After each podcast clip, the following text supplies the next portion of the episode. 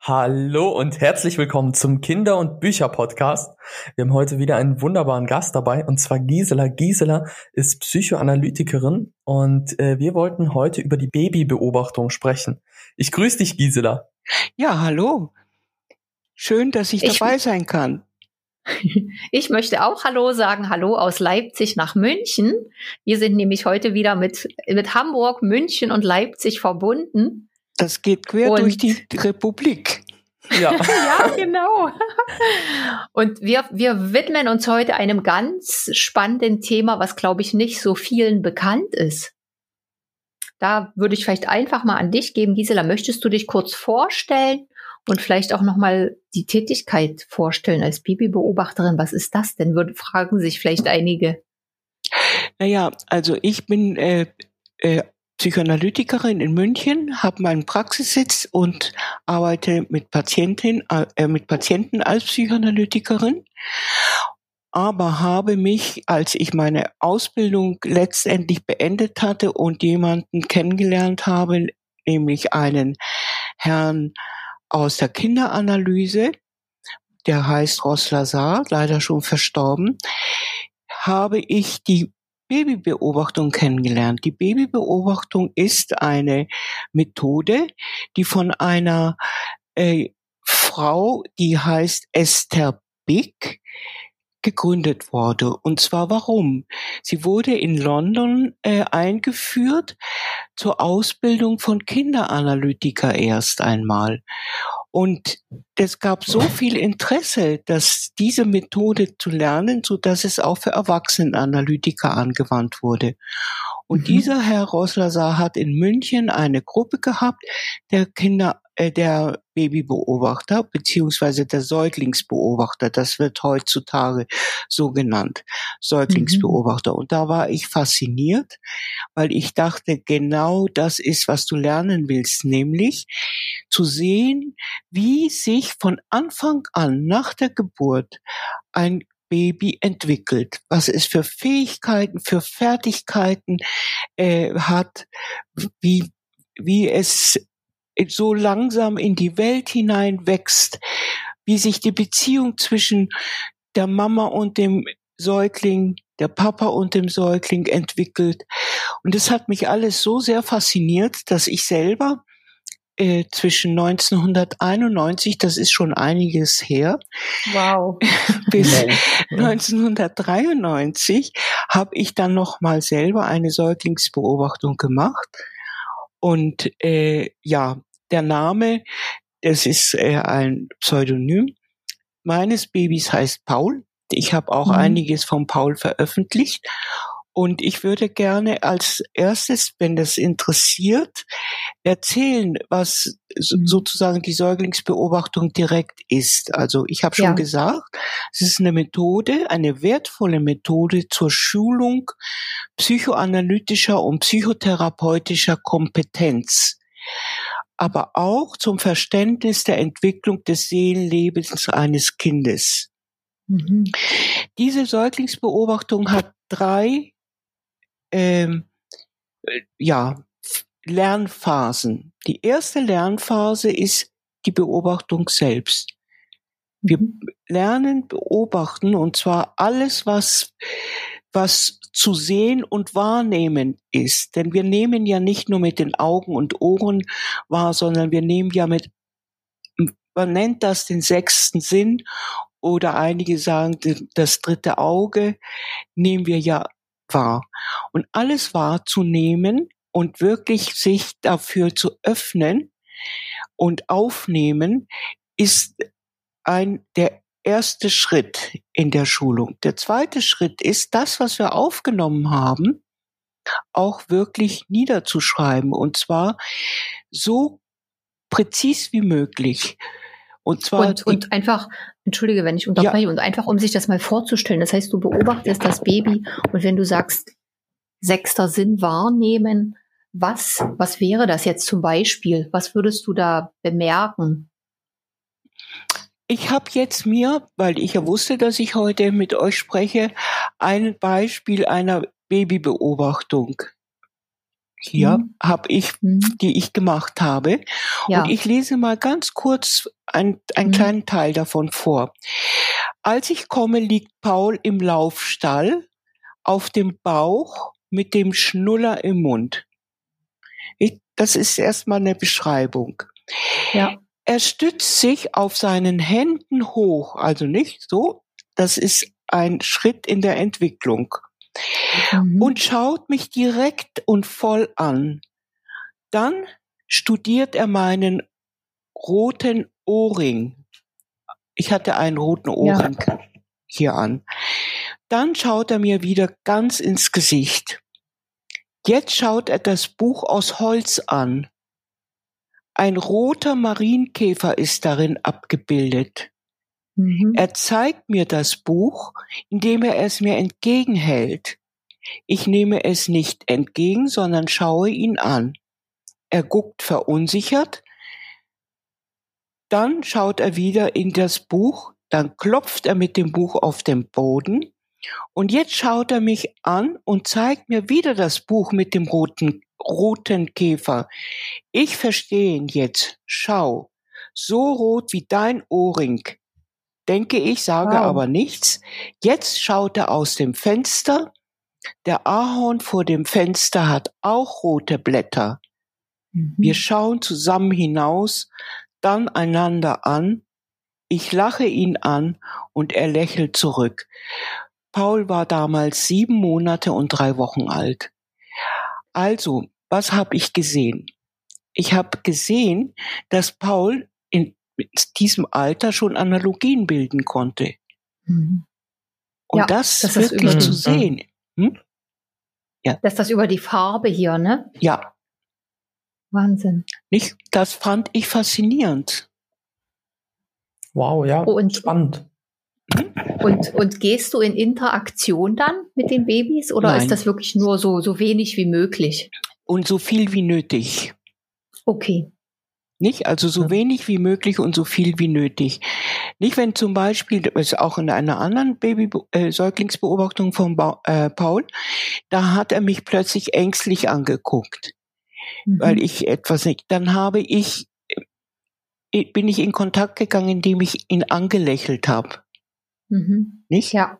Also. Weil, weil Babys brauchen, mein Gefühl sagt so, Babys brauchen ja, dass da eine Reaktion, dass da was ist, dass da Leben ist so dass man nicht so ganz teilnahmslos dabei sitzen kann eigentlich.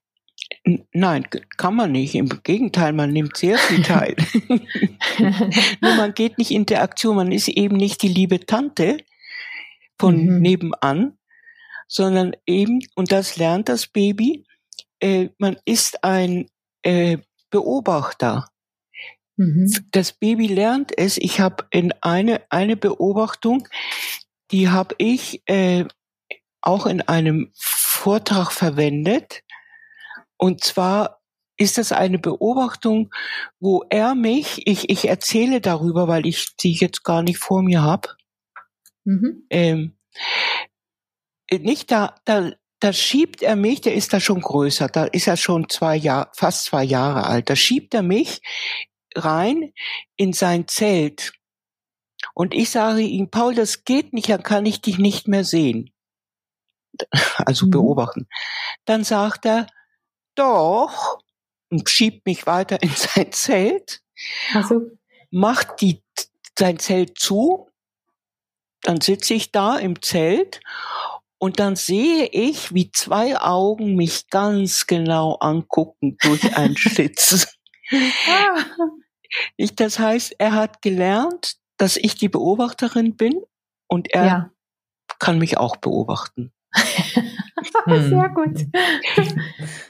Und, ja. und machst du dieses oder macht man ja, du bist ja nicht die Einzige, macht man dieses Babybeobachten eher, um Babys zu helfen oder Eltern zu helfen oder einfach um Entwicklungs, soll ich sagen, Entwicklungsschritte oder Entwicklungswege von Kindern besser zu verstehen? Ja, Entwicklungswege und, äh, äh, und Entwicklung von Kindern besser zu verstehen, weil diese Säuglingsbeobachtung ist also hier in Deutschland ist es äh, für Kinder und Jugendlichen Psychotherapeuten ist es, äh, die müssen das machen, mhm. zwei Jahre. und dann also zwei Jahre Säuglingsbeobachtung, erstes Jahr wöchentlich, zweites Jahr 14-tägig mhm. und dann ab dem dritten Jahr müssen sie eine äh, Kleinkindbeobachtung machen, die dann mhm. meistens in einer Kita oder im Kindergarten oder äh, stattfindet, also mehr mhm. im sozialen Bereich. Hm. Ja, ja. Ja, und das ist, äh, und warum ist das eingeführt worden? Damit die späteren äh, Kindertherapeuten und Kinderanalytiker auch eine natürliche, normale, also wo das Kind nicht durch äh, irgendetwas auch psychisch krank geworden ist. Es gibt ja viele Gründe, warum Kinder psychisch krank werden. Mhm. Äh, damit Kinder nicht psychisch, äh, damit man eine natürliche, normale Entwicklung auch kennenlernen kann. Ja, ja. Als ja, und nicht nur kranke Kinder. Und es ist ja was ja. anderes, wenn man das beobachtet, als wenn man jetzt eigene Kinder hat, weil da ist man ja ständig in Interaktion. Ja, das ist richtig.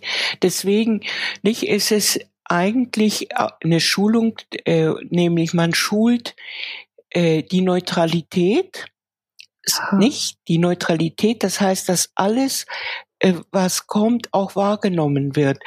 Äh, da, da hat ein ein Kollege von mir nicht mal, äh, ich lese das mal kurz vor, ganz mhm. drei Sätze nur. Man muss eine Position für sich finden als Beobachter, wo man genug, ich sag's mal auf Englisch, Mental Space, also genügend psychischen Spielraum hat, um sowohl das Geschehen in einem selbst als auch in der Situation beobachten und reflektieren zu können. Aha. Nicht? Mhm. Also das ist wirklich ein, ein äh, zur Schulung, aber äh, zur, äh, zur Schulung und bei einem selbst wird natürlich die ganze eigene Säuglingszeit auch angetippt. Mhm. Und jetzt, wir kennen uns ja beide als Clownin, ja, nicht? Genau. und der, mhm. Äh, die Kinder, die, also das zu beobachten, das, das bringt uns den, unserem eigenen kleinen Clown ganz nah. Ja, okay. Ja. ja. In, insofern ja. ist das fast eine Lebensschulung. Stimmt, weil das, weil, gut, jeder von uns war mein Säugling, ne? Ja, genau. Und du kommst durch die Beobachtung unbewusst in Kontakt zu diesem Säugling. Mhm. Und deswegen ist es so bei der Ausbildung ganz wichtig, während der äh, Säuglingsbeobachtungszeit auch eine eigene Analyse zu haben. Aha, dass man seine eigenen Themen dann besprechen kann, gleichzeitig parallel. Genau. Ja, ja, damit man das auch einordnen kann. Weil man weiß ja nicht, wie man innerlich reagiert auf das, was man beobachtet, wenn man der Dinge nicht bewusst ist. So, so ist es.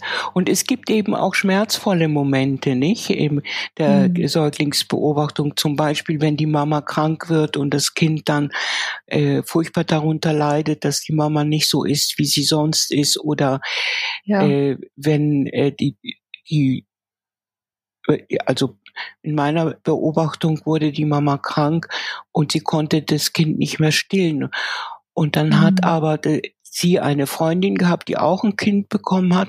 Und dann hat die Freundin das Baby weitergestillt. Und das ja. auch zu beobachten ist einfach, ja, ist eine Lösung. Früher hat es die Hebammen gegeben.